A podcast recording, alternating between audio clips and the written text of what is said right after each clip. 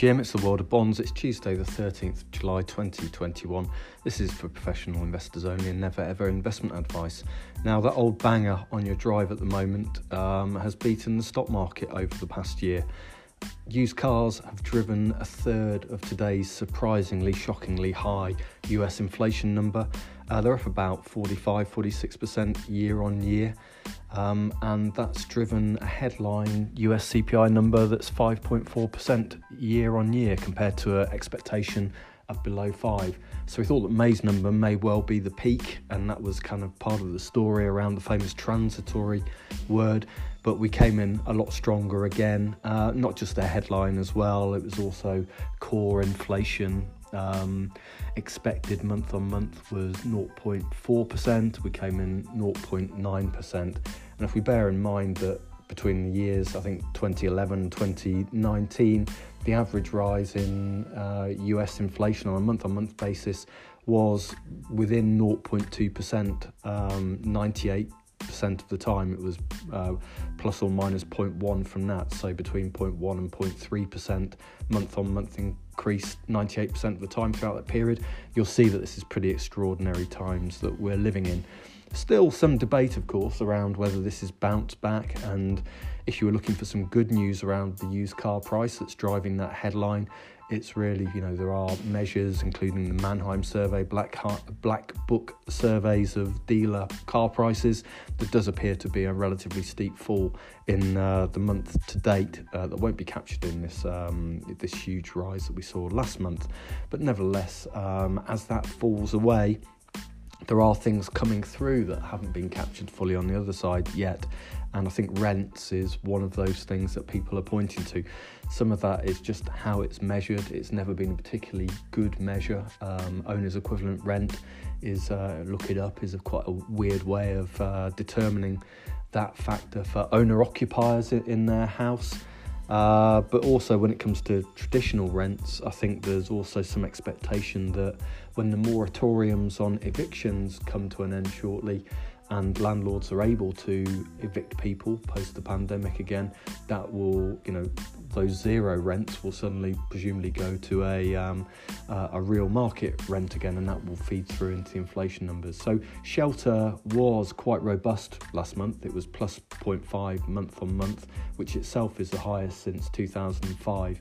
But generally, I think people will feel that used cars will stop dropping away from here, but perhaps will be replaced by significantly higher rents within the CPI number.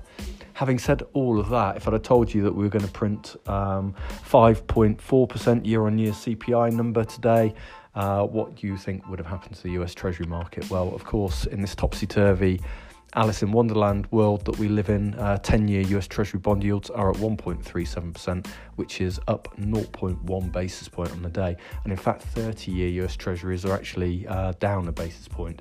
Short end doing a little worse, so uh, if you went out to five years, they're up three or four basis points to 0.8%, but generally, not much movement in US Treasuries. A little bit more movement in break even inflation rates. So if you look at that five year break even inflation rate, which is the difference between nominal bond yields and TIPS real yields, they're coming in at 2.55%. Uh, that's up about three or four basis points today, but still uh, a relatively long way away from where they were at the peak in, in July, uh, below that level. So, no great expectation in bond markets that anything very significant has happened with that blowout number. US dollar is uh, 0.2 stronger against its trading basket, but uh, not much to see there really, which is a bit surprising. And um, I wonder how many months of uh, upward surprises for US CPI we can tolerate before the bond market does start to take notice.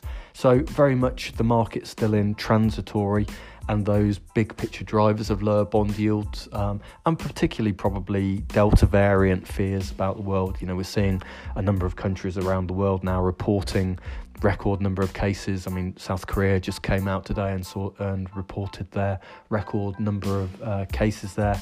So something to worry about on the global growth front that's probably outweighing the concerns about what's still regarded as a transitory inflation blip. Two other things to quickly mention today, both in the emerging market world. Um, on Friday last week, the uh, People's Bank of China cut the reserve requirement ratio. Now, they've made it clear and emphasised that this is not the same as a rate cut, it's not changing the direction of monetary policy, uh, but the market doesn't really take it that way. And if you look at the charts of the RRR, the reserve requirement ratio, the amount of uh, reserves that banks are, uh, are told that they must keep, it, it maps pretty well to kind of monetary conditions and interest rates in China. So the cut of 0.5% in the RR is regarded as being significant. It's the first cut since the pandemic when banks were told that they needed to hold more liquidity. Um, and this will release about 155 billions worth of liquidity into the Chinese uh, economy. And I think that there has been a narrative growing together with the concerns about the Delta variant and other variants of COVID, that actually perhaps the Chinese economy isn't as strong as, as it has been, you know, and this, we've been in this synchronized global recovery for the past six months or so, and maybe China is starting to roll over and the Chinese government is starting to think it has to do something about that. And then the final thing I was going to mention today, again on emerging markets, is you will have seen the news coming out of South Africa and uh, Zuma, the former president of South Africa, is uh, starting a 15 month prison sentence.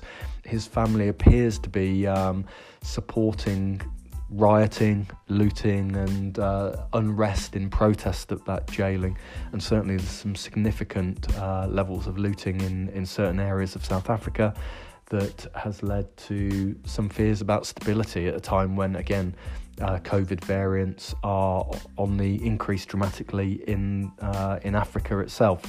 So if you look at the South African rand since the start of June, that's up from 13 and a half against the US dollar to 14 and a half plus against the US dollar. And the movement in the past couple of days has been uh, pretty severe. Um, so today it's weakened by another one and three quarter percent against the US dollar.